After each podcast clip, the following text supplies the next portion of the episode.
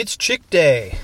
So, this is the time honored tradition every year where the tractor supply and the other farm stores have chicks for sale. But with the egg shortage and the demand for chickens, there's likely to be shortages of chicks this year. Welcome to Thriving the Future podcast, where we're finding positive solutions to thrive in the tough times ahead.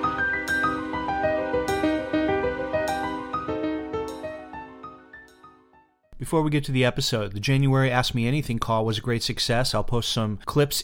The February call jumps off of our recent episode on AI. It's called How to Thrive in a World with AI. So, have you used AI? Will you use it? And why or why not? Do you use AI for your side hustle? And how do you balance the AI content versus your content?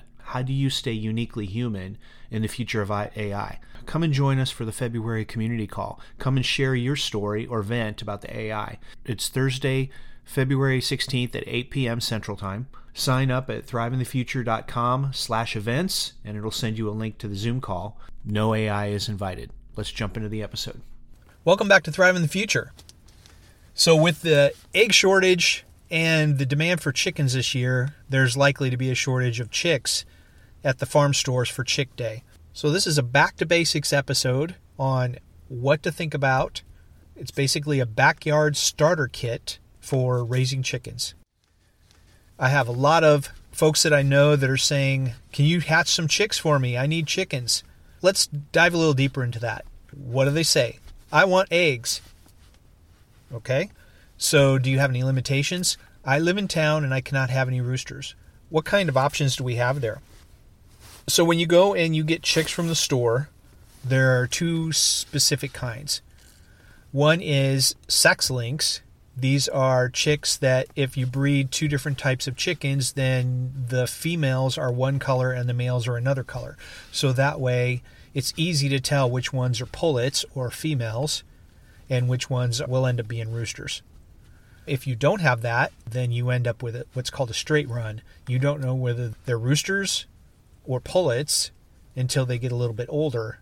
And then sometimes you can end up with almost 50% or more being roosters, and that's a problem, especially if you live in town.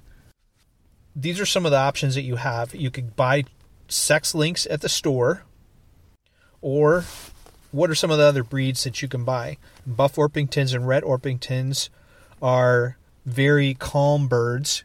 They're easy to take care of, but they're going to be straight runs. You don't know whether they're roosters or pullets or hens.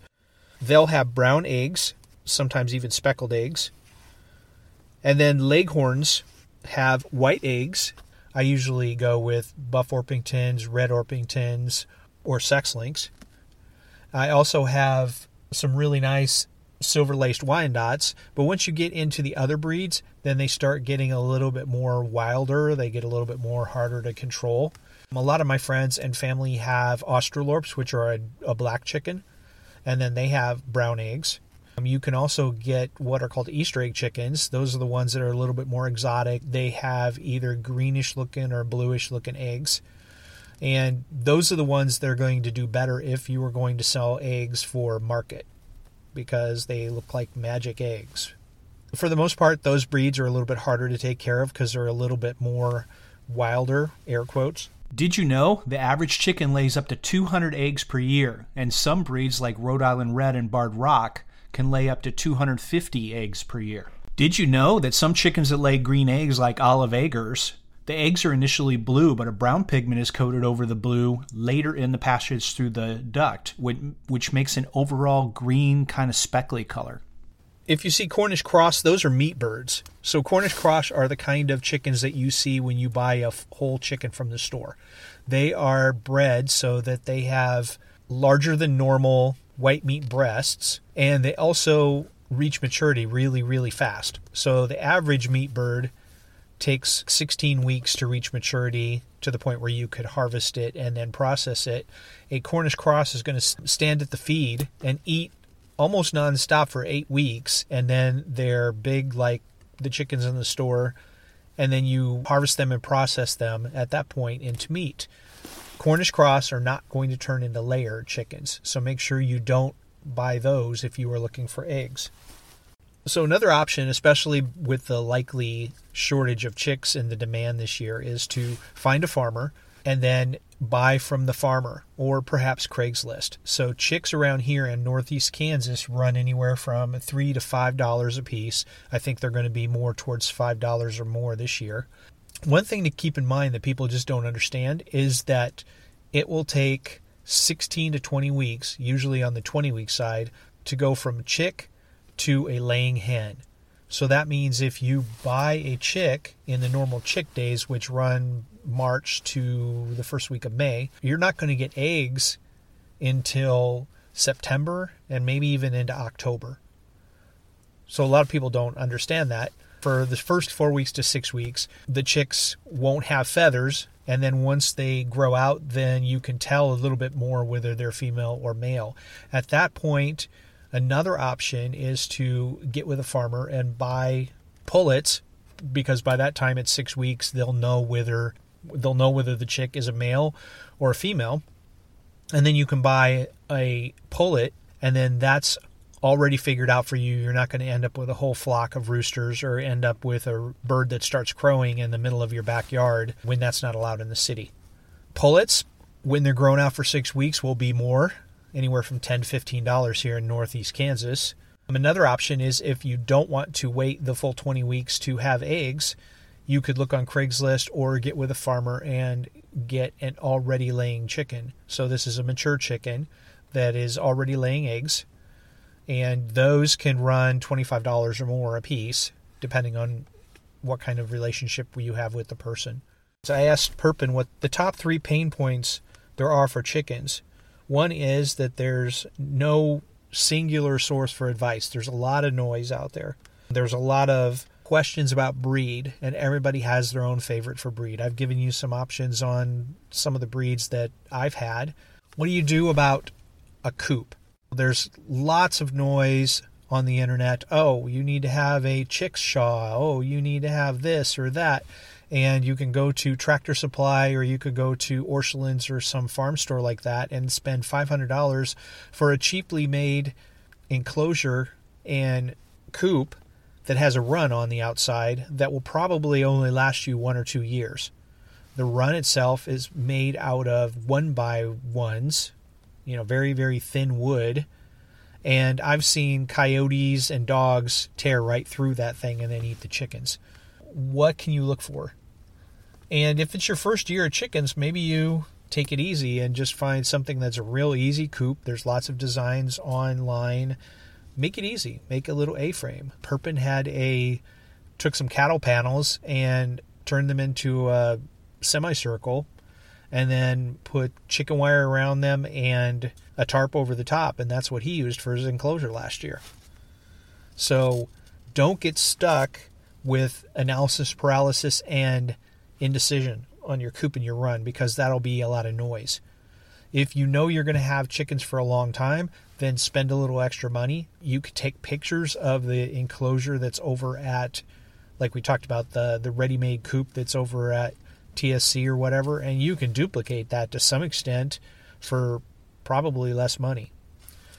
You want to have a run that's an enclosed, fenced in area. People talk about electric fencing, electro netting, and all that stuff, and moving your chickens around. You really don't need to do that. If you're going to have a run where it's an enclosed fence area with chicken wire, make sure that you have something with a smaller hole than chicken wire for the first foot up. See, because raccoons can get their hands in the holes of the chicken wire and actually grab chickens. I've had that happen. I've lost lots of chickens that way. So if you have some like kitchen wire or something for the first foot up, you can still have chicken wire the rest of the way, but that way the raccoons can't get their hands in there and grab some of the chickens. Those are some options on coop, run, on the breeds. One of the things is don't overpay and don't overthink it. Take it easy, figure out what you want to have during the first year. You may want chickens and get chickens going, and then even though you don't have roosters, the regular hens still make a lot of noise when they lay eggs, and your neighbors may not be all that great with that.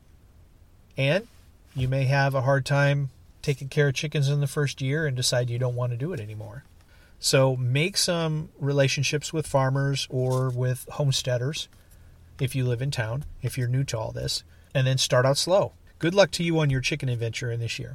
Take care, everybody. As I said at the beginning of the episode, the January Ask Me Anything call was a great success. Here's some clips from that call. The entire AMA call will be available soon on our Patreon, which is just about ready to launch. He wanted one of my roosters and swapped for some Silkie hens he didn't want anymore. Wow. Um, so he, I got five Silkie hens, a Silkie rooster, and then he said, if you want that one, you can you catch it, you can take it with you. And this is a, this is I wait. It's like a, it's like a 20, 25 pound bird.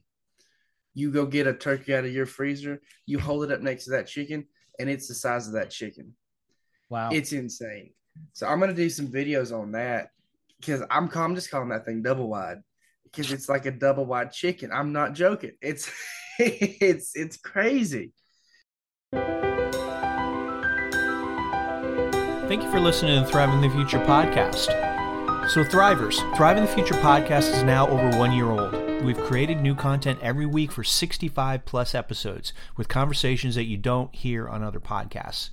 After one year, the podcast only has a few reviews on iTunes, so the result is, unfortunately, that the algorithm will essentially bury or ignore Thriving the Future in the search results.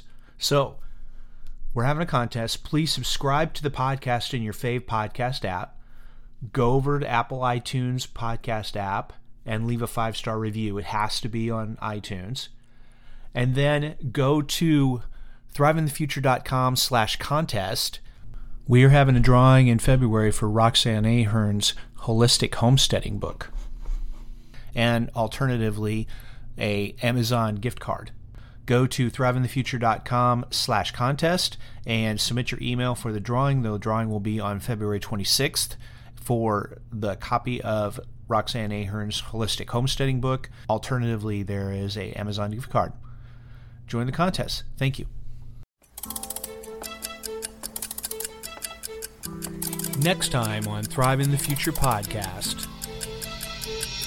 In the upcoming weeks for Thriving the Future podcast, these are the topics we're going to be talking about.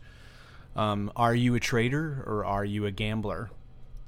Going to have Jason Snyder from Doomer Optimism podcast.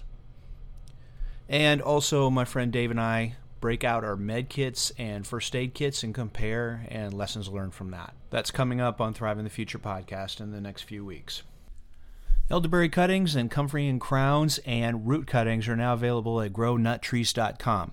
So you can take this elderberry cutting, which is basically a stick, poke it into the ground, cover it with mulch, and it'll take off right where it needs to be. You don't need to put it in a pot or anything. That's at grownuttrees.com. And if you use the coupon code THRIVER at checkout on grownuttrees.com, you get a 10% discount on your order. Check it out.